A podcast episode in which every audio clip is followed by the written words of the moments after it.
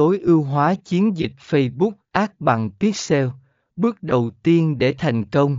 Phần 53, mục tiêu của bài viết Mục tiêu chính của bài viết này là hướng dẫn bạn thông qua quá trình tối ưu hóa chiến dịch quảng cáo trên Facebook bằng cách sử dụng Pixel Facebook. Chúng tôi sẽ đi sâu vào việc cài đặt và sử dụng Pixel, xác định mục tiêu và chuyến dịch quảng cáo, cùng với cách xử